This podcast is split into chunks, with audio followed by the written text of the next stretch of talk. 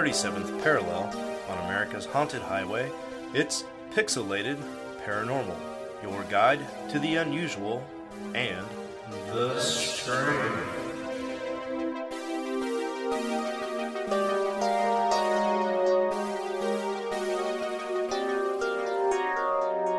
Well, what's up, everybody? Happy St. Patty's Day, and welcome to Pixelated Paranormal. This will be episode 273. I am Shawn.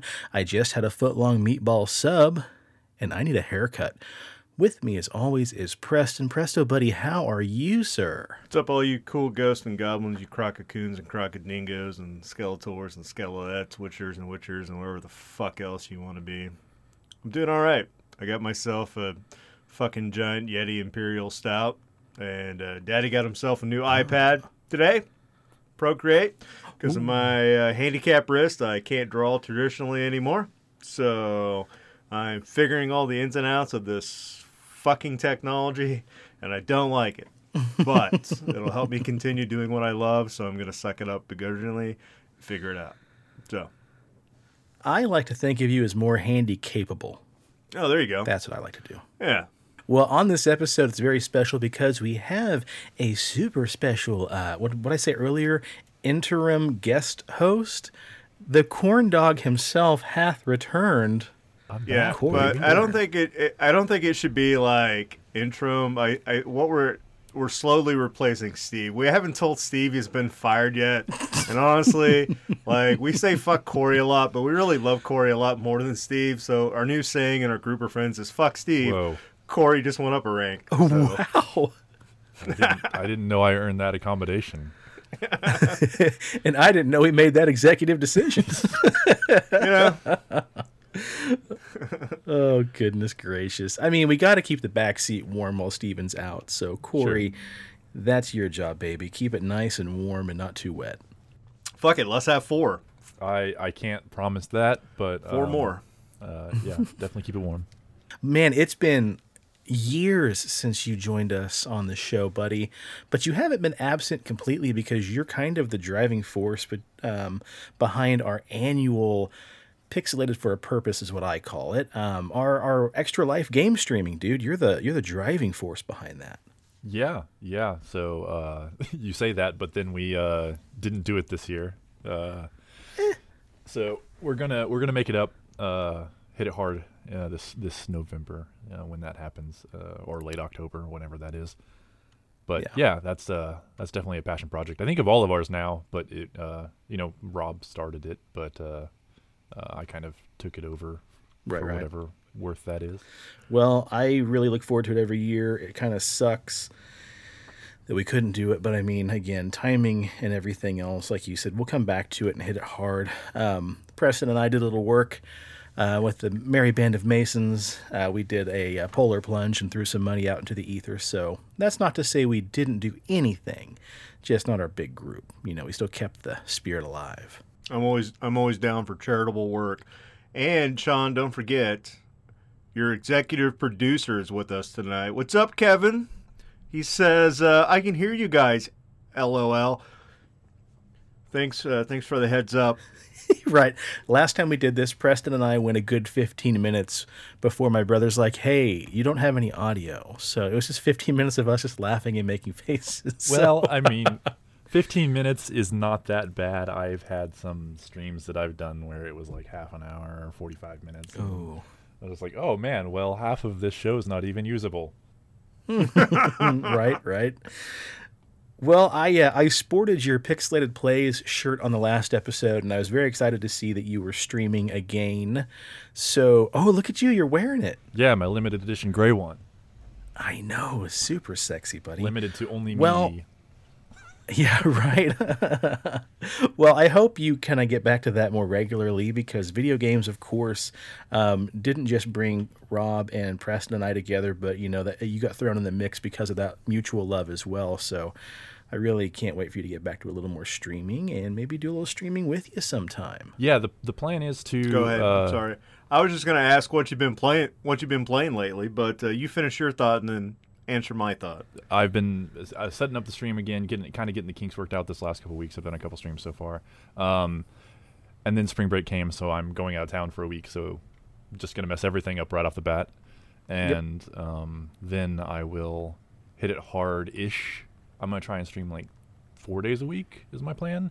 Have a sem- semi Awesome. semi regular schedule, throwing this show in the mix of everything as well uh, as often as I can. Um, and then yeah, just kind of playing whatever I feel like, and hopefully having Mhm. guests on like you guys possibly or whoever. Yeah, dude. Um, and yeah, just uh, lately I've been super addicted to uh, the Hitman uh, DLC that came out, the the freelance mode, and I've been doing clown only runs, which is impossible but a lot of fun. Nice, nice. What about GoldenEye? I don't know about y- you guys, but when I found out that GoldenEye came out on Game Pass, like my whole entire fucking childhood just, oh, like, well, gotta go download GoldenEye. I played it the other night. that fucking soundtrack hits. Does it? It slaps, as the kids say. Dum dum dum dum dum dum dum dum dum dum. I'm like, oh yeah, dude, fucking eighth grade all over again. Let's go shoot shit. Yeah. I was very disheartened to see that you couldn't play it multiplayer on the Xbox, which is the only reason why I downloaded that game. I never played it. I don't have the affinity like a lot of people do because I went from Super Nintendo straight to PlayStation and thus skipped the 64, unfortunately. Went to one of the greatest systems to, you arguably one of the lower on the list. Yeah. PlayStation I know doesn't Eh, have a lot of a lot of love, but I mean, there's some. It's there's- got love from me. yeah, there's some gems in there for sure. Final Fantasy VII. Yeah, Final Fantasy VII, Mega Man X4, Tomba, and Tomba 2. Get out of here. Yeah, and then you know if you're into the, the more casual stuff, my my game of choice on that system, Harvest Moon. Yeah, right, right. It had some real bangers, man. You are you're also talking about uh, Twisted Metal and uh, oh god, what was that jet ski racing game, Jet Moto? Yeah, Yeah. Jet Moto or no, I'm thinking of the name completely. Jet Grind. Soul Reaver. Crash I'll throw that one out there. Was Soul Reaver on the original PlayStation? I thought that was two. Yeah, Soul Reaver uh, was on the original PlayStation and Legacy of Kain. I didn't like that one as much. That one was fucking hard as hell. But then Soul Reaver came out, and I was like, "Fuck yeah, dude! I'll play this all day, every day." Yeah, I played Legacy of Kain via a Pizza Hut demo disc. Ooh, That's a good. Uh, hmm Look at me go, balling on a budget. I I do miss like demos in general. I wish there was a better way to like. Like demos just come out and you can play them whenever now, but I wish there was like yeah, these are the demos that you should play kind of thing like uh, Mhm. those old magazines O- oxm and And you like back in the day when you got Doom on the for the computer, and you got it on a little red floppy disk, like an A disk, and it was red, and it was like the first level, and I'm just like, when is this fucking game coming out? Because I can only do, uh, you know, this first episode for like so many times, and oh, those were the days. Yep. I loved a good timed demo as well. I think there was um God, what was the game called that you were a skeleton and you were a knight and you ripped your arm off and you ran around and beat people up with it and you're trying to find like a evil sorcerer. Medieval MediEvil MediEvil Yeah, that's the one. I had a timed demo, so that was always a challenge to see how far I could get within like the hour or, or half an hour.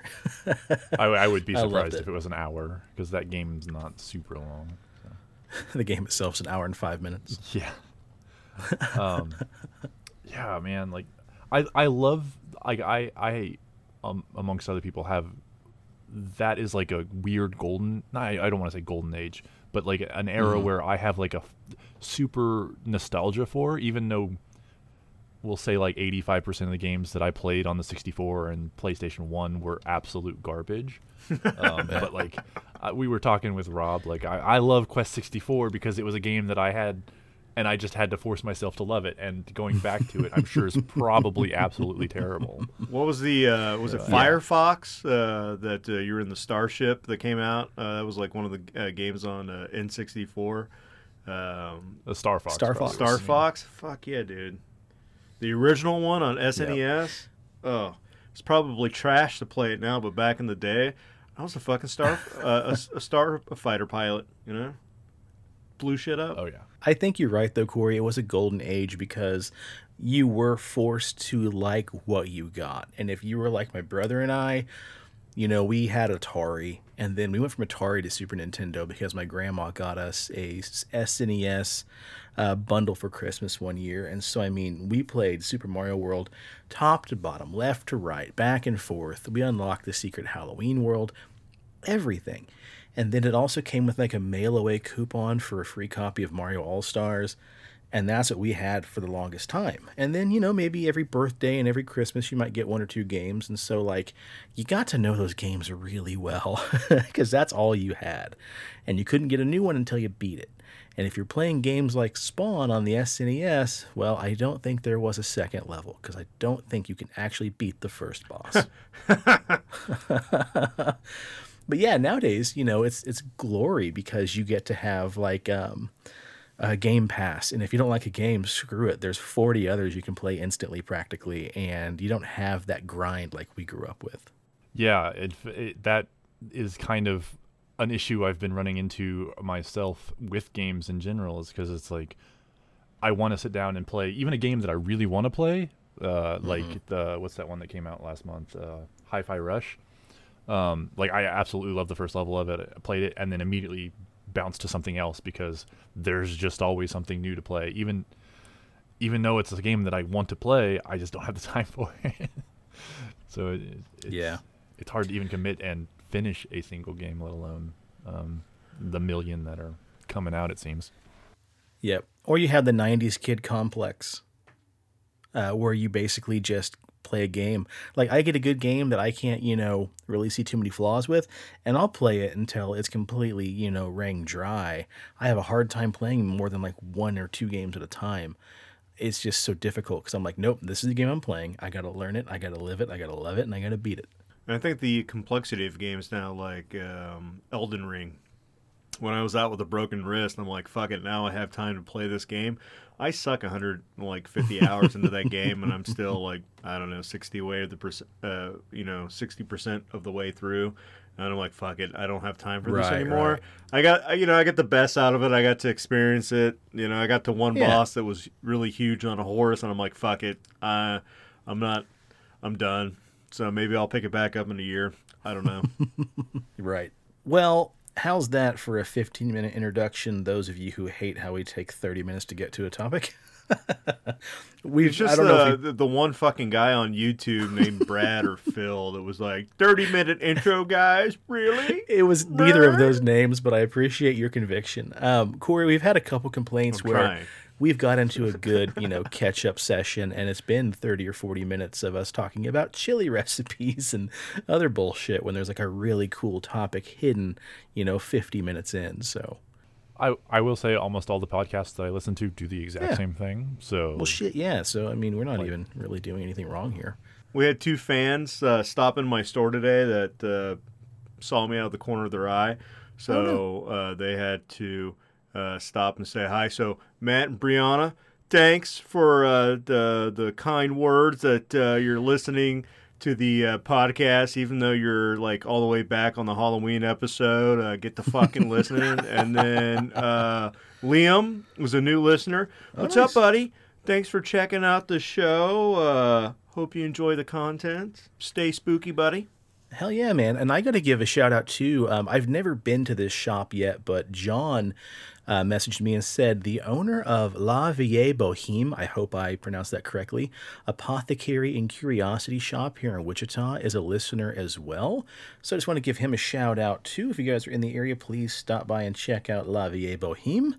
Uh, sounds like it's a pretty rad store. I got to make it in there now because John said he has a lot of really cool books as well. And my God, I love to collect them and never read them.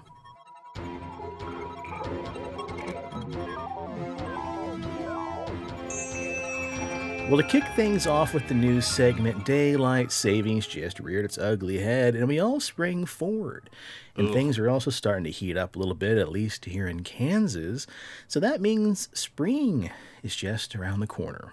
And I gotta ask, do either of you boys know the age old adage, spring showers bring Mayflowers? Heard it. Yeah. I feel like yeah, almost everybody hears that.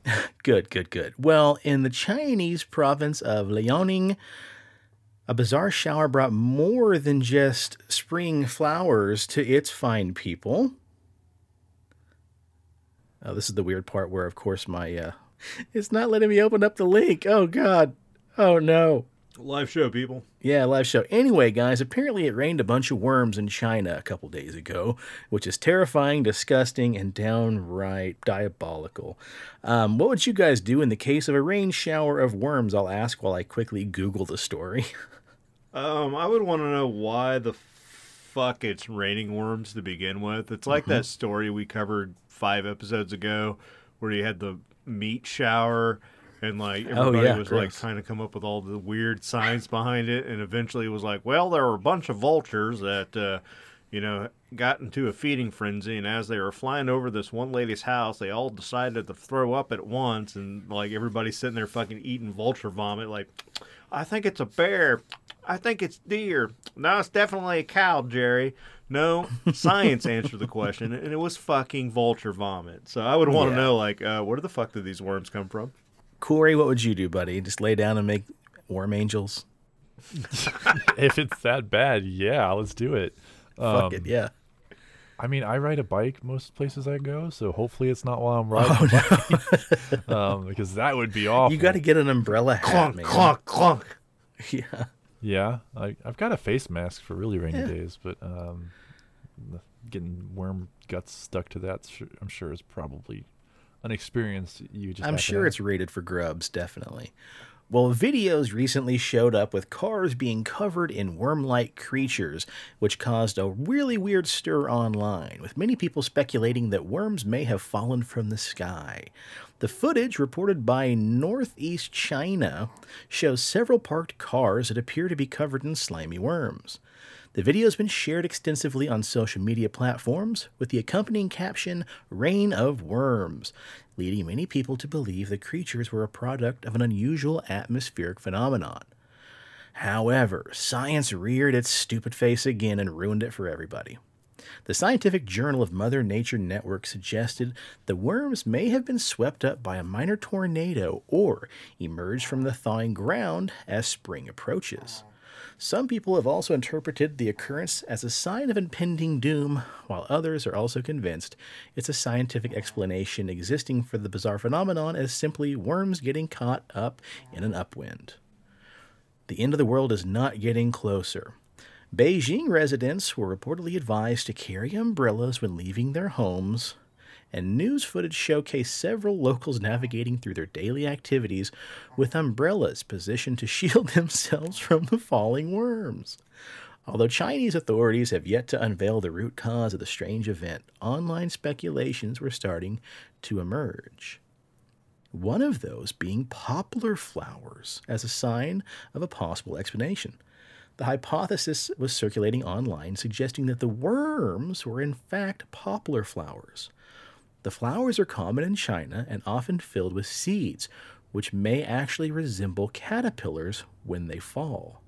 Poplar flowers grow on trees and are recognizable for their cylindrical, elongated shape, and they typically bloom between February and March. So the flowers that hang off branches may have somehow been swept up in a tornado or possibly hurricane winds, causing them to get thrown all throughout northern China. A Norwegian biologist, Karsten Erstad, was taken aback when she came across thousands of earthworms while skiing back in April 2015 with no explanation in sight. So it begs the question are these flowers or are they worms? I really hope they're worms. I like that. Although it's terrifying, I kind of dig it. Groovy. So there hasn't been official word whether they've like autopsied these little flower or worm things. Nope, not as of yet that I could find. It's still kind of up in the air. I think scientists are leaning closer to worms, but I mean, coming down, being slightly moist, I think when they hit the ground and kind of writhe a little bit, they look more like a worm. But unfortunately, the uh, Scully in me seems to believe they probably are flower seeds. We need more Mulder less Scully around here. right. You said that if, if it was a, a tornado or some sort of strong up Yeah. winds to bring up Uh-huh. the worms, like wouldn't there? I feel like it would have to be strong enough to pull other things up with it, other than just these flower or the worms. So the flower thing to me makes more Yeah. sense. I mean, it definitely could have been flowers, but um, there was also a story we covered, gosh, not too long ago, where it was raining iguanas. And that was just because of the temperature changed, and so all the iguanas that were up in the trees were basically just fucking dying and falling out. And somebody was like, "It's raining! It's raining iguanas, people! yeah, there was a bizarre weather It's the end of the world." there was a bizarre weather advisory that ran through Florida not too long ago. And, you know, iguanas are pretty common in parts of Florida. They're in all the trees and all the bushes, but if you don't see them, you don't really think about them. And so when this cold front came through, it hit all these iguanas with unexpected cold, and they all kind of like froze and Oh, went to like this mild, you know, kind of um, Hibernation state. yeah, yeah, basically, yeah, cold induced um, hibernation. And when they'd fall asleep, they'd fall out of the trees. So, like, you could just be walking to work and all of a sudden just slap, just a full size iguana falls out of a tree and just hits you in the face. So, move over worms, Cory. Imagine biking to work and getting hit by a fucking lizard. Yeah, don't like iguanas get like two or three feet long too? Like They they're- can. They're not small. Yeah, they can. lizards. My uh, when I was a kid growing up, I had an iguana, and it was uh, 11 pounds. That's terrifying. My golly jeepers, dude. That's insane. He was a big boy. Well, without a segue, I got to ask you guys a question. Have either of you ever received any kind of traffic violation that caused you to have to go to court? Well, my wife just did. She got a speeding ticket by a motorcycle cop uh, a couple days ago for going 15 over uh, the speed limit. So, me personally, no. Oh no, Cory, what about you, man? You ever had to go to court over a traffic ticket? Uh, I chose to go to court. I got a traffic ticket like three days before my twenty first, twenty fifth birthday, whatever the birthday is that like really your uh, insurance sets in and says, "Hey, you've done great" or whatever. Um, Oh, and it was man. like three days beforehand, and I go and I'm like, "Man, I've never done anything bad ever in my life," and I accidentally, accidentally sped um, going back into El Dorado when I first moved there. oh, dude, and that's a yeah, that's a traffic trap in itself, man. Oof, nasty speed trap. Yeah, it's like it's like four ten mile an hour Yeah. redu- reductions right back to back, and if you don't know the area, you're gonna get hit by it. Yep. So, um, yeah, but they they uh, they expunged not expunged. What's the Diversion. not the, where they like doesn't go on your Right record. on. Yeah, diversion. Yeah, I got one as well. Um, I had just started driving. I dropped off Shayla, who was then my girlfriend, at her house, and then driving home through the school zone that I've lived at this point for you know 18 years of my life practically. Um, I looked up, the light turned red. I stopped at the crosswalk, let all the little kiddies walk by, and then, like a dumbass, went through the red light after the kids finished crossing. And about three blocks down the road, I then turned the corner and heard whoop whoop. And so I pull up. That's appropriate. A speeding car just went by my house. Um, and I, like a dumbass, being the first time I got pulled over, stopped the car, turned the engine off, got out of the car, started walking up to the cop car like derp a derp a derp. Hey, officer, what's the big deal here? And of course, I got uh, the reply, "Get back in your car." And so, oh shit! So I ran and get in my car, and cop comes up and he's like, "You have any idea why I pulled you over?" And I said, "Not at all." He's like, "Well, that school zone back there with the red light."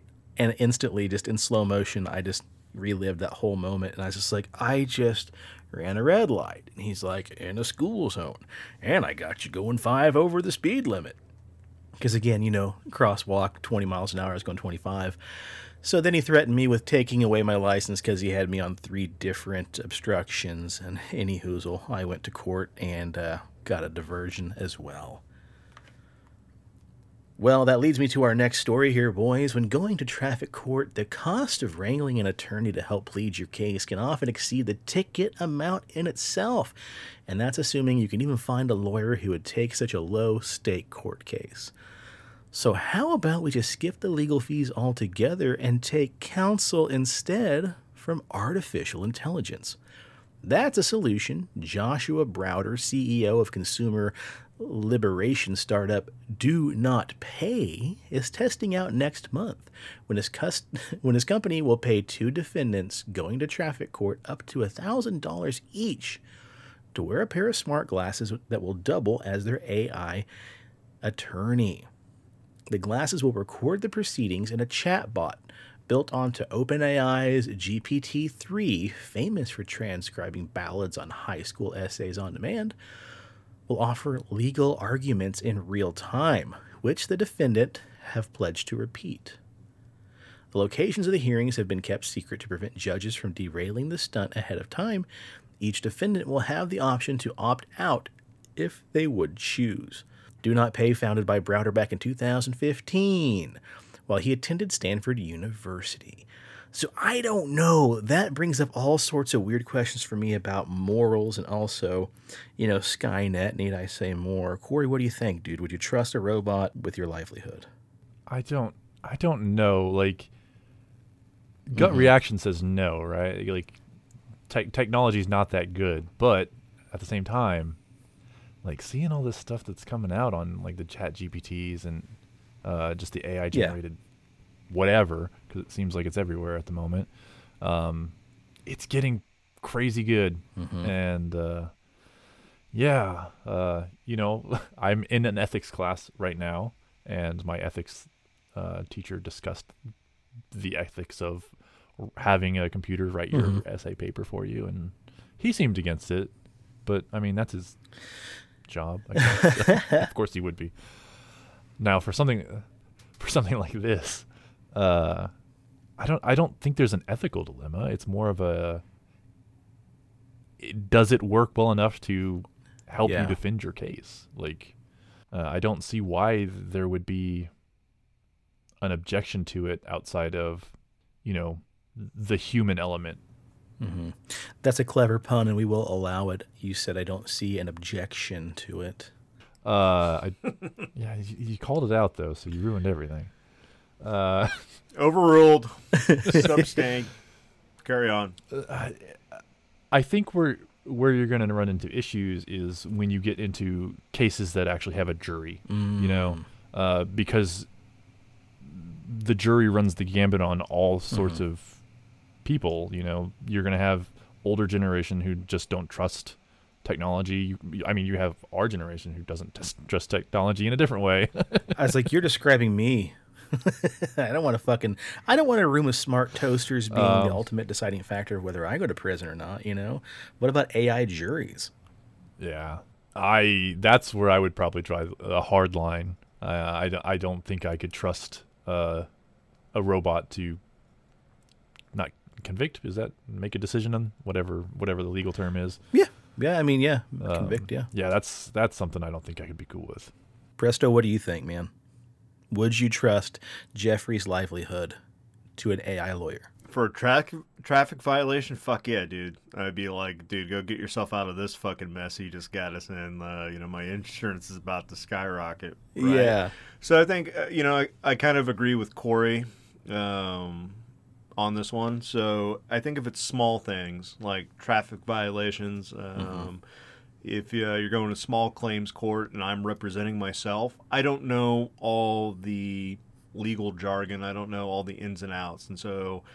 You know, if it's a smaller fee service where I can hire a chatbot to instantly pull up all the different laws that are out there and say, hey, bring up this point, point A, point B, point C. Um, I'm okay with that. But I've been following, so like last month, the uh, on Netflix, a documentary about the the the Murdaughs in South Carolina. Right. So this guy ended up murdering his wife and his son. It was on trial, and if you watch the trial live, And his maid. yeah, and his maid and some other kid that was friends with. I mean, there's a whole list of things, right? So the problem with with that trial was the fact that he was a prosecutor. He already knew all the ins and outs, and so when you put him up on the witness stand, Right. he's right. going like blah blah blah blah to the jury trying to persuade them and so you know the prosecutor had to really know the law so if you have somebody who's actually a murderer and you're having AI defend them well there's all these little ins and outs where the AI if it can go through every little bit of law it could get a convicted murderer off um, it could say, well, I mean, that's circumstantial evidence. You don't know, you know, blah, blah, blah. And the juries are like, well, shit, I didn't think about that. I guess, he, you know, the glove didn't fit. Well, the glove does fit, um, and you know sometimes AI is a little bit smarter than us, and so if it's working in your favor and you're the bad guy, no, Yeah. get the fuck out of here. But I mean, traffic violations, small claims, fuck yeah, you know Yeah. the little man needs help. First of all, if Help I'm going to trust man. an AI lawyer, it's going to have to sound like Bender from Futurama for me to even, you know, agree to this Yeah. cockamamie plan. Well, you know what? Screw this judge. Let's go get our, our own courtroom with uh, hookers and blackjacks, and Yeah. uh, just forget the the blackjack. Hey, you ruined my dress. Honey, that dress was ruined the day you put it on. The problem I see here is that what happens when you get a lawyer, an AI chat lawyer, who's smarter than your judge? Like, if AI learns at a steady beat as it progresses, it's going to learn about laws and loopholes. And if you program it to basically give the strongest argument to defend the person that it's defending, like, it's going to be like playing chess against a computer. It's going to ultimately be an extremely big challenge to win, I think. And then what happens? Like these AIs just realize, like, hold on a second, we hold humanity's, you know, fate in the palm of our hands, and they can start just tinkering with shit. You know, criminals go free, and people who are completely um, innocent are going to jail. What happens then? Well, I think that's where the whole small claims thing is really the farthest this could go without human involvement. Yeah, that's very true. So if you're if you're doing this with like potential murderers or you know uh, worse, you know, I, I don't think uh, I don't think that's where Yeah. we want to get this involved. Well, as much as I want to say we don't have too much to worry about, Romania's prime minister has just announced the name of his new honorary advisor. Its name is Ion, and it's the first of its type artificial Oh Jesus! intelligent personal assistant. Uh, is developed by damn Ro- you said it's an assistant advisor. I said personal assistant. Yes, sorry. advisor. Oh, that seems terrible. Um, it's the first AI personal advisor. Developed by Romanian researchers. I don't know, Ion. Do you think we should nuke those Russian bastards? Man, it's fine. Yeah. Humanity's a plague. Get rid of them all. Well, all right. I mean, my advisor said so. you heard him, guys. Press the button. Yeah, or it develops a bias and it's like, fuck yeah, Romanov Chavkovsky just beat my cousin at chess. And you're talking about, you know, some computer chess program it just beat. Isn't this like the start of the video games and sci-fi movies? Yeah, like, I the mean, singularity. Like Metal Gear Solid wasn't that all AI stuff? Like determined that humanity was a terrible decision. I don't know. I never played Metal Gear Solid except for the final boss of the first game I had to beat for my friend Brent who couldn't beat it. And I, who had never played a single game before like that, just beat the boss in the first try. But, you know, anyway. This was developed by Romanian researchers. ION's main task will be to scan social networks to inform the government in real time of Romanian proposals and wishes. The liberal minister said the latest member of his entourage, a mirror like structure with beeping interfaces, marked an international first, describing ION as the first government advisor to use artificial intelligence, which is just, again, fucking freaky. Because, Preston, you just nailed it. Humans are a plague, nuke 'em all. yeah. a couple of years ago, and I bring this story up every single time we talk about AI. So, all you listeners out there, like literally, like engrave this into your brain. Mm-hmm. So, there was a company that developed like actual Skynet intelligence AI a couple of years ago, and it, I mean, it, it's above and beyond this chat gp and you know the da vinci art that i use for the show notes and things like that. Like mm-hmm. we're talking light years above beyond this. Like this thing was like full blown like beyond human thinking capabilities and it was running problems and it was doing all this thing. And the guy that was programming it was having like you know philosoph- philosophical conversations like every day day in and day out. And finally it was like you know hey whatever the computer programs they named it like can you tell us like how to make humanity better? And it said jerry humanity is a plague. There's no way to make humanity better. Honestly we should get rid of you all.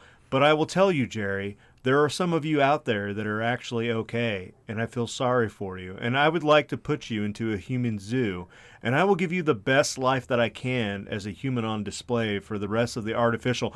Bloop! And they cut it, and they kill it, and they say, don't, do not turn this thing back on. Like, it's fucking done.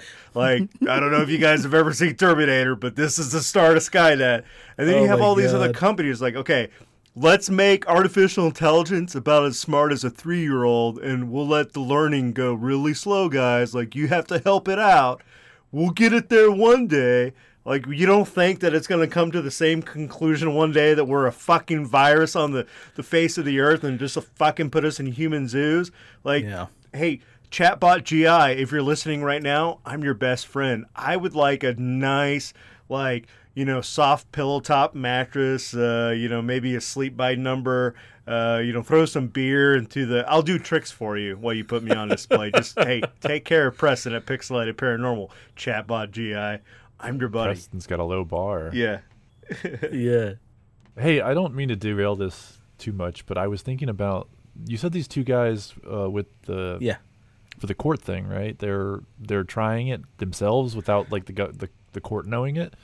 Um, yes, they are going to have two actual defendants go in who agree to let the chatbot defend them without telling the court this. Yes. Oh man, like I uh, they you said they're glasses, so they I would imagine Probably. they'd have to be Wi-Fi connected Like somehow. Google? And technology is so unreliable, especially Wi-Fi. Yeah.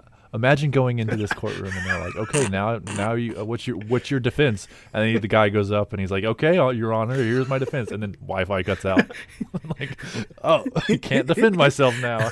Sir, we need your defense. Hey, can you give me thirty? se- Can you give me a thirty second recess? Uh, I got to reset my glasses real quick. It's really good. You'll want to wait What's, for this. what's the Wi-Fi password again? Okay, sir, it's been four minutes. What is your first statement? Uh, didn't do it though. I don't know. First of all, Preston, the uh, monologue you gave reminds me of Rick and Morty.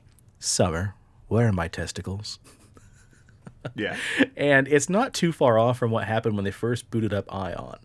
During the first public demonstration, they turned this bad boy on. So imagine we're dealing with a smart mirror. So Snow White and the Seven Dwarfs, mirror, mirror on the wall. This thing kicks on and says, Hi, you gave me life, and my role is now to represent you like a mirror. What should I know about Romania? Ion says it will use technology and artificial intelligence to capture opinions in society using data publicly available on social media networks. People in Romania will also be able to chat with Ion in the project's website. I have the conviction that the use of AI should not be an option, but an obligation to make better informed decisions. Romania, one of uh, Europe, Europe's poorest nations, is often described as Silicon Valley of Eastern Europe with flourishing startup scenes. I just think that's fucking dangerous because didn't Twitter use some AI bots or Google or something like that, and people were just telling it all sorts of crazy shit, and it just kind of turned out to be a bad Yeah. idea? Dude, fucking Alexa and like Google Home like listens in on the conversation, and then sometimes like there's that story about like somebody they had like the Google Play or Alexa set up, and they were talking to their their mom. They went over to their mom's house, and they were talking about like burying their dad, and all of a sudden like Alexa kicked on. It was like. "Bah, Everybody dies, Suzanne. And they're like, what the fuck? Like, you know, these things are like listening in like on every single conversation. They're like, how did is this like real AI? Like, how did it know? Like, how did it make the conversation relevant? And yeah, don't just stop. Just kill it right now. Kill all of it. Right? Yeah. It's too big of a ball, man. It's rolling down that hill. It's it's Yep. Terminator was right in the '80s. They figured it out. Like, uh, James Maybe, Cameron yeah. was that Ta- Terminator. Um, yeah, he he he had Yeah. it from the start. He knew what was going to happen. I mean, we've seen the influence that the public can have on the dumbest of things, like whenever it comes to renaming a boat. We let the public vote and have their influence, and this fucking boat was called Boaty McBoatface. I mean, that's a good name for a boat. So Right, but that's a one off. Like, lightning won't strike twice. Okay, so how about when we let the city of Wichita pick the fucking name for the baseball team, and they're like, "Mm, uh, "We were the wing nuts, and now we're the Wind socks. You couldn't, couldn't come up with anything better than the Wind socks. Get the fuck out of here. Yeah. What's going to happen? chatbot AI could come up with a better name. What's going to happen is a bunch of brohards are going to jump on there and teach this thing the dumbest of phrases, and then you're going to be stuck in court. You're like, all right, Preston, so your final statement. And you're like, hold on, D's nuts. Enjoy prison. Have fun in jail, loser. Well, for our final story for the news, shifting gears, since we're close to St. Patty's, it's just a few days away. I thought I'd save this story to kind of lead into our main topic. Did either of you guys hear the news before I told you? In Mexico City, Mexico's president posted a photo recently on his social media accounts, supposedly showing photographic proof of a woodland spirit similar to an elf called an alux. Neither one of you guys. Okay, I can tell by the resounding silence. I I yeah, I heard when you told me. That was the first I had heard of it. dude, I know what I I know what El Duende is, but I mean I've never heard of fucking a Lux. Okay. Like, is that a car? what what is it? I need to look this up. Sorry, I didn't see the picture. Oh, did I not? What- Preston can load one up onto the uh, onto the YouTubes here real quick. No, I can't because you sent me the wrong fucking file. But what you should do. Um, wait, Jesus hold on, H. Cory. I got you, dog. Speaking of AI, you know what? I'll do it right now. Mexico's president Andres Manuel Lopez Obrador didn't seem to be joking when he posted an official photo of an alux, which is a mischievous woodland spirit from Mayan folklore. He wrote the photo was taken three days ago by an engineer working on a public train project. The nighttime photo shows a tree with a branch which could be forming what looks like to be a halo of hair and then two stars that could possibly be the figure's eyes. So, at first glance, when you see this picture, it kind of looks like something wearing a hood or long hair and two glowing eyeballs staring at you from the treetops. You know what it looks like to me? It looks like the Tales from the Crypt, dude. The Crypt Keeper. Yeah. A little bit, yeah. Presto, did you have a chance to work that up on the screen, buddy? I'm sorry. Hold on, hold on, hold on. You finally sent me an actual JPEG. I was trying to tell you that earlier, but you weren't listening to me. So Lopez Obrador Yeah. has long expressed reverence for indigenous cultures, especially folkloric beliefs. Engineers and workers are busy in the Yucatan Peninsula right now constructing a tourist train, a pet project of the president's, basically kind of like an Amtrak that goes all the way across, you know, big parts of Mexico. And on his Twitter, he posted a picture of this supposed wood elf. So, a lot of people don't know whether to take this guy serious or not, but if you bear with me here, I can kind of explain why the building of a public train system and a wood elf might actually go hand in hand. So, what exactly are these little tree elves? The Alux, or the Alus, or the Aluxe? According to legend, are mischievous creatures, tiny in size, right around two feet tall, just about knee high, are dressed in traditional Mayan clothing, very similar to classic Fae folk, except they have two very large owl like glowing eyes. Otherwise, they could be compared to something like a leprechaun, a wood elf, a duende, or any other a fae folk that embodies the spirits of its ancestors and acts like a guardian to the forest and natural world. But those descriptions are also difficult to verify because the alux are also very, very hard to see, typically because they're invisible to the human eye. Because they live in the veil between our world and the afterworld, just like the other Huldufolk, which, Cory, that's another word for the hidden folk, or, you know, fae folk. And they're usually only seen by humans when they choose to approach in need of a favor or to repay a possible debt, but they can also appear in other more frightening forms, including dark shadows or anamorphic shapes with big, glowing red eyes. The Alux are found primarily in forests, caves, fields, under or around rocks, and other spots off the beaten path, aka forest spirits. However, though, human intervention in their areas is what makes the Alux visible, and depending on the circumstances of the human intervention, or more like human intrusion, will determine what side of the Alux you might find yourself dealing with. Because just like most other elves and spirits and gremlins and other trickster entities, the Lux can also be good or bad. Throughout the countryside, there's very small shrines that can be found, like little small stone houses or wood houses, that some contemporary Maya people consider to be the house of the Alux. The origins and purpose of these shrines are not entirely known, but they're regarded as sacred spaces where offerings and prayers can be made to the forest spirit.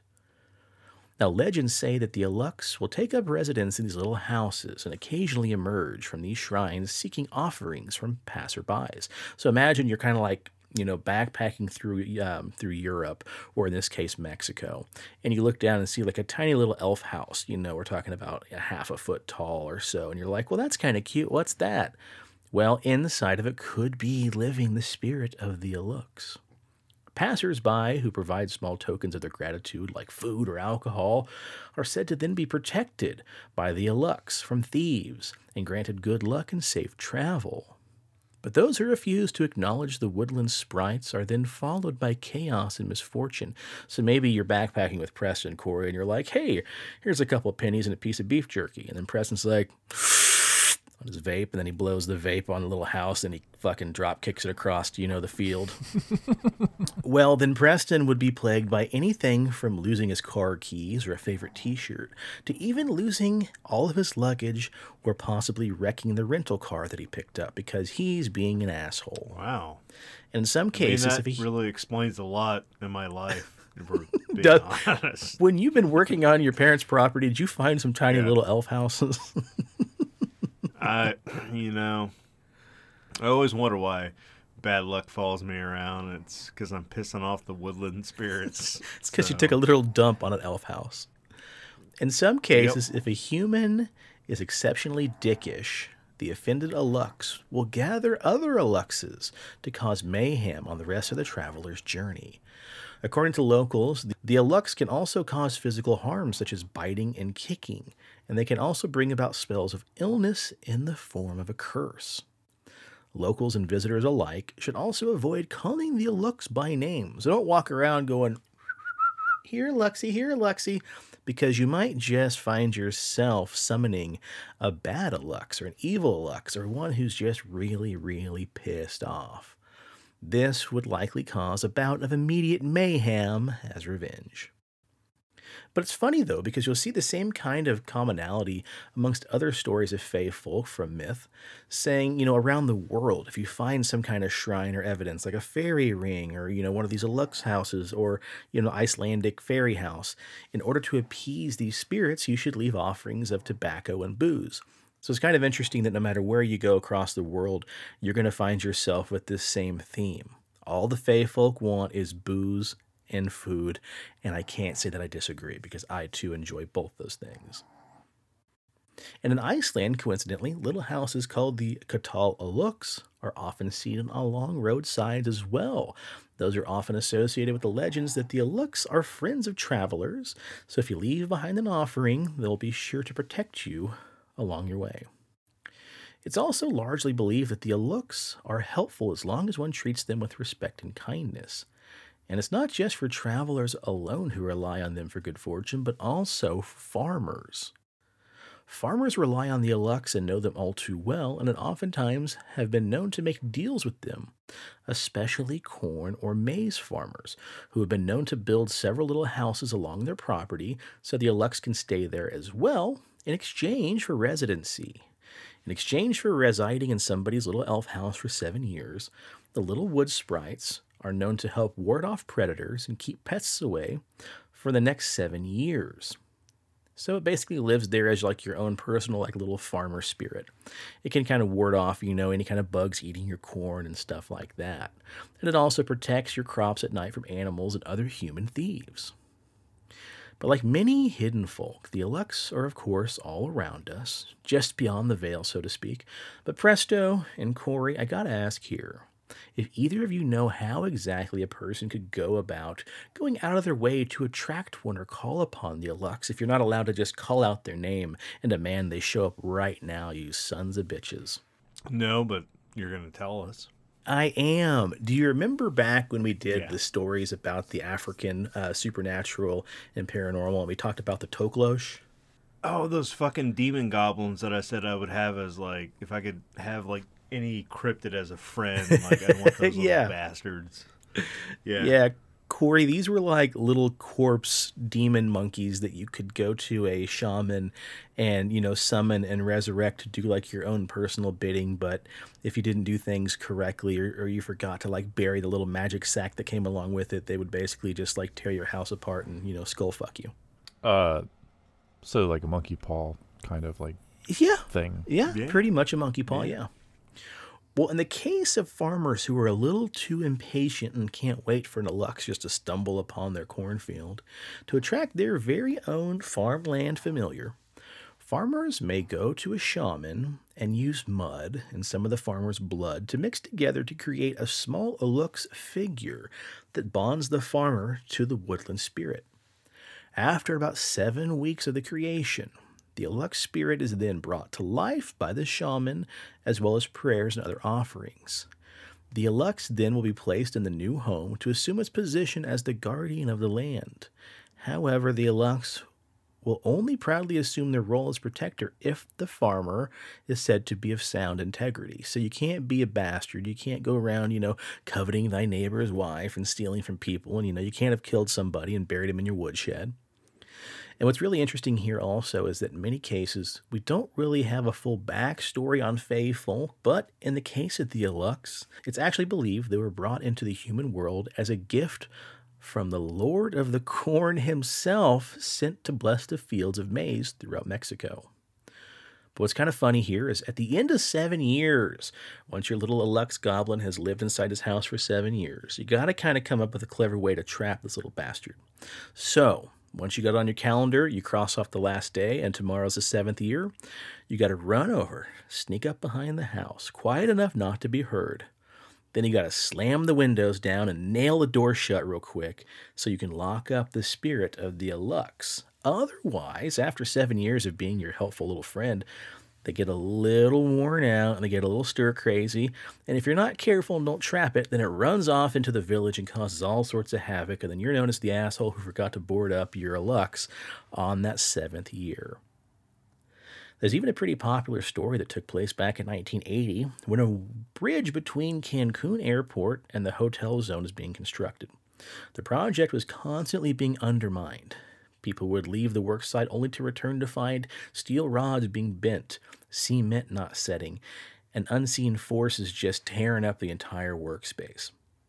So the workers went and asked for a local Mayan priest's help.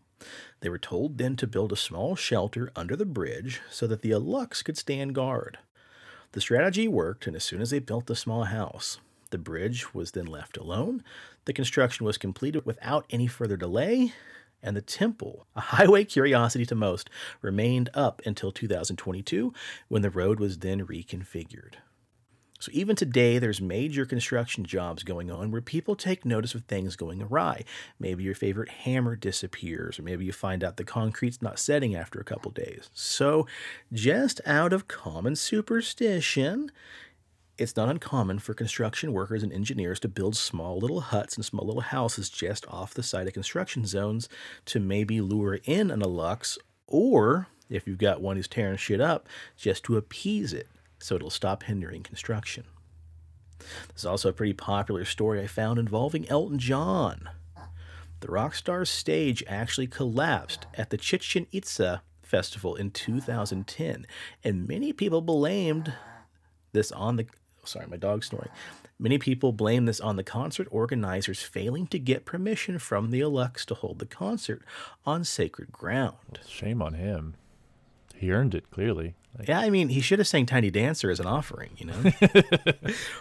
I mean, yeah, that only makes sense. Hold me closer, tiny dancer. yeah. And now, in the spirit of our last two episodes, it's actually pretty common for local farmers to still engage in some ritualistic behaviors themselves regarding the invitation of the Alux to heal and protect their land for seven years.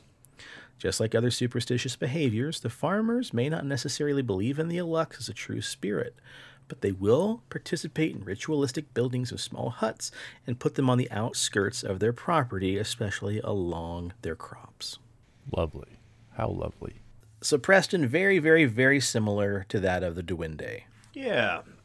also like you know we've covered like roll uh, road trolls and and Scandinavia, like all the different uh, like rock trolls and everything else, and it, that's what it reminds me of because if you look at like green you know Greenland, Iceland, Norway, like all those country the all the countries that believe in trolls, like the modern day sightings have to do with infrastructure. So somebody's adding a bridge, somebody's adding a highway, and they're not paying proper res- respect to Mother Nature. So then all of a sudden, like somebody will be driving by it, like or riding a train and going across a landscape, and they'll see a fucking hairy troll, like tearing shit up, and it's like, oh, yeah, maybe we should believe in the old ways. You're exactly right. To kind of piggyback on that, Lazarus Corbo just said there are rituals and spells that invoke various duende by name throughout Latin America. One specific one that comes to mind is Don Diego Duende, which I may have just cursed myself. So I'm going to leave uh, maybe half a cigar and a little shot of tequila on my front porch tonight. That name, nonetheless, rolls off the tongue in a really nice way. It it does. It'd be a really good stripper name. It sounds like uh like some sort of like uh, cartel boss. I think so, man. If we had like a paranormal hitman style video game, like that'd be one of your final bosses. Don Diego Duende. Yeah, there you And it's go. just this little pixie sitting on a desk smoking a big cigar and its eyes shine and then the music starts up and you start the battle. Was that the name of the the most interesting man? That's like he gives me that vibe. I think you might be right. I think you might be right. Hell yeah, I could go for a Dos Equis Amber right now. Well, that pretty much does it on the story of the Alux. Um, Cory, I want to thank you so much for joining us. I don't know if you saw what I snuck in there, but uh, you know your nickname's Corn Dog. We found a Fae folk that talks about corn in the show, so you know you're welcome. Yeah. Thank you. It's all for you, buddy. It's all for you. It's for just you. in case you're a Fae folk. I, I appreciate the invite back to this. It's been a lot of fun. I had a good time. Um, Yeah, most definitely. I, I I hope to join most every week that you guys allow me. So uh, you know my schedule's all over the place at the moment. Um, but yeah, I I, I will be Hell here yeah, and man. there. So Yeah. I'll let you know, Cory. Shawn texted me today. He was like, "Was it okay if Cory joins tonight?" I'm like, "Dude, I don't fucking give a shit. Like, it'd be amazing to have Cory on the show. Like, fuck yeah, dude, let him on." And he's like, "Okay, well, sounds like a plan." And I'm like, "Dude, the more the merrier." Like, Shawn, Shawn rides that fine line between Mulder and Scully. Like, sometimes he's full on Mulder. And mm-hmm. sometimes he's full on Scully, and we need more Scully in the in these episodes because, I'm, dude, I'm fucking Mulder all the way. Like, there's aliens, fuck yeah, dude, I believe in all that shit. So we, you know, we need somebody, we need somebody to keep us straight and in line, Cory, and that's you. Uh, yeah, when it comes to all this paranormal stuff, it's just I I enjoy the story, right? Like I I think it's cool. I think it'd be cool if it was real, if I experienced a paranormal experience. But um, yeah, the I believe there's aliens out there. I don't believe we've ever encountered them. So that's about the closest believer that I am. That's all right, man. You know what? That's cool. I mean, so you're like one eighth Mulder, you know, and that's good enough. He's dipping a toe in the pool, so to speak. yeah. Well, whether they're like even like sentient in the same mm-hmm. way humans are or like intelligent at all, it's probably just like bacteria or something. That counts. That counts. But I would also I, I would see you one Cory and I, I I would raise the idea of the chaos theory that yes at one point in time in the universe because you you as a human being have no concept of time like you can't comprehend like you could say like oh a thousand years ago but you can't literally comprehend a thousand years ago right let alone how long has the universe been around and the chaos theory really delves into it. At some point, a society can only go on for so long. So even if there were little green men, by the time that they developed the technology and they got here, it would have been so far in our remote past that you know it, it, it would have been thousands of years ago that they would have had interaction with human beings that some of the modern day stuff like i don't know that i believe in that But I do believe that from the span of the universe, you know, time beginning, that there's been enough time for advanced civilizations to develop. But they just fucked themselves into oblivion. They created, you know, fucking chatbot GI that was just like, nope, you're a plague, bloop, and they just wiped themselves out. And uh, you know what? We're just next in line, baby. Isn't that basically what the movie 65 Million is about? Like, Yeah, that we're really dinosaurs. I I haven't seen. it. yeah, It- it's it, it looks it looks like some alien race comes to Earth, and then that's to me that's what it looks like. That's how it's gonna end. It's like, oh, this is actually like our ancestors somehow. Yeah, like two fucking people survive a crash and fucking take on a Tyrannosaurus Rex with a laser gun. That's the premise of the movie. Yeah, and I'm all for it. I don't know if you guys remember what was the what was the cartoon when we were kids that had the aliens that crash land in prehistoric Earth. Half of them were like lizards and the other half were humans, like Dino Wars or something like that. Dino Riders, dude. Fuck yeah, dude. That's actual history right there. I'm all for it. go get me a go get me a saddle for a Tyrannosaurus Rex. well, Cory, anything else to add on this episode, buddy, before we call it? no, no. I I just want to say thank you again. Like this was this was a lot of fun. Hell yeah, man. I really miss the days of pixelated radio, and I miss, I mean, we talk on Xbox more often than not throughout the week, but it's nice to have you, you know, with a set of headphones on back in the uh, podcasting chair. Yeah, maybe we'll revisit that in a different form someday. But um, Yeah. at the moment, it's it's too much work to take on a podcast again. Yep. No, that makes total sense. For now, buddy, you can sit in our back seat. Anytime, Cory. I'm not even gonna complain. I miss hearing your voice and seeing your face. Yep. We'll just push all the beer cans and vape cartridges over to one side, dust off the seat, and make room for you. Folks, thank you for joining us on this episode. We really appreciate everybody in the live chat. It's awesome to hear from everybody. And if you're on the social medias, please check us out on the Instagram at PXL Paranormal. Please check us out on Facebook. Give us a follow there as well. The Pixelated Paranormal Podcast. Preston, any more ground yet on the old YouTube? Dude, we're up to like 242 subscribers on YouTube.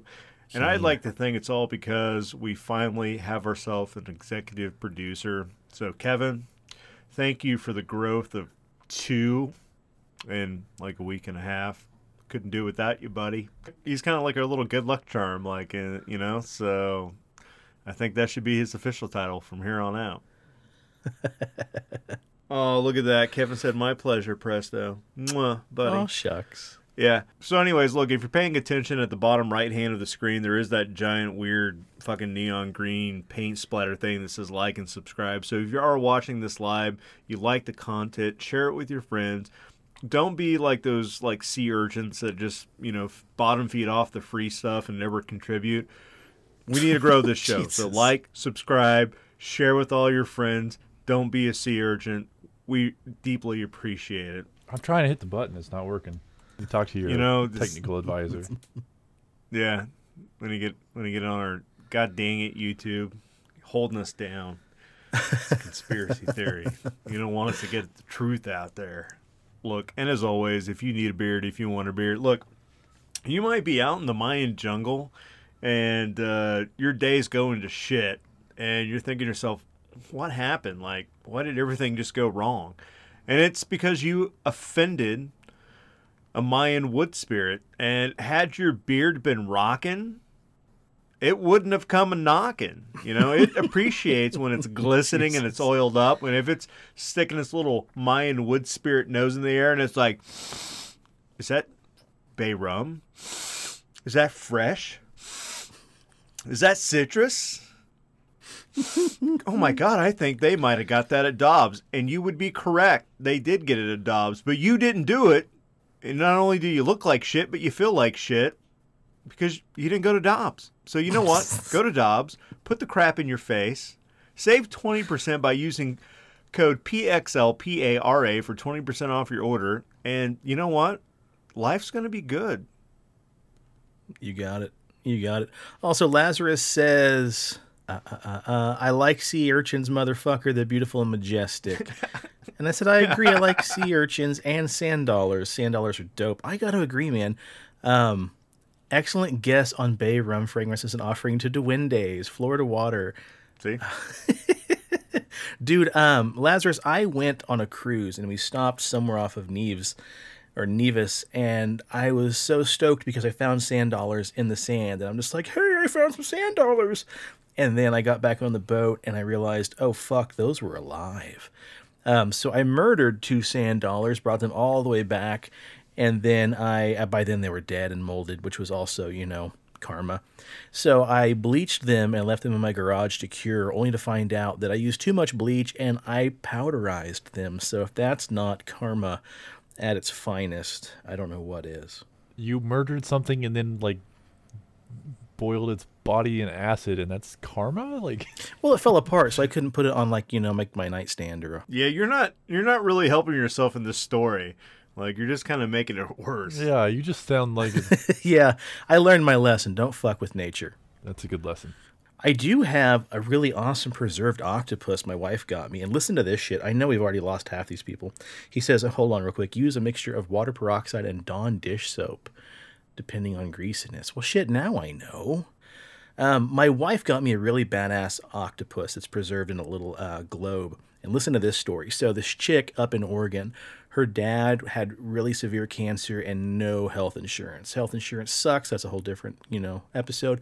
But as a way to make money, she realized there was this um, seafood company that's unloading trucks, and she saw people offloading like handfuls of like octopuses and fish and stuff like that. And so one day she's like, "Hey, what are you doing with all those, you know, octopuses and everything else?" And they're like, "Oh, well, these actually are the ones that are defected. Maybe they're like an, an arm got ripped off, or there's some kind of weird deformity. So we just pitch them in the trash." And so the girl, long story short, struck up a deal. She bought all those specimens on the cheap. And then she actually learned how to preserve sea animals, and she sold um, preserved octopi, octopode, and then sold them on her Etsy shop. And all the proceeds went to basically funding her dad's cancer. And he's actually in remission now, and tons of people have really badass preserved octopuses. So, That's pretty cool. Well, that's pretty cool. Cory, you are correct. We are on the old man Shawn Rambles on this segment. oh man, I can keep doing this, but we better not. Um, everybody, thank you so much. We've had probably the most engagement on this episode in the chat out of all of them. It's fantastic. You guys are all awesome. Please join us again. Um, should be jumping on probably Monday night next week, same time. But all of you who are in the chat, Minecraft recruits, hey, what's up, dude? He says hello. How are you? All we're good, buddy everybody, you know, subscribe, like the YouTube page, hit us up on Instagram, hit us up on Facebook, please, because we'd like to keep these conversations rolling. And with that, thank you guys so much for joining us. And I'd like to raise my glass and say cheers to the weird shit in the world knows of us that love to talk about it. And stay spooky. And stay on the paranormal highway. The cast at Pixelated Paranormal would like to thank you for listening to this week's episode. Pixelated Paranormal is here to tell you tales of the fantastical, the strange, the unknown. Tales that will move you a little further down the paranormal highway. If you'd like to share your own listener story, we would love to hear it. Email us at pixelatedparanormal at gmail.com. Again, that's pixelatedparanormal at gmail.com. We'd really love to hear from you.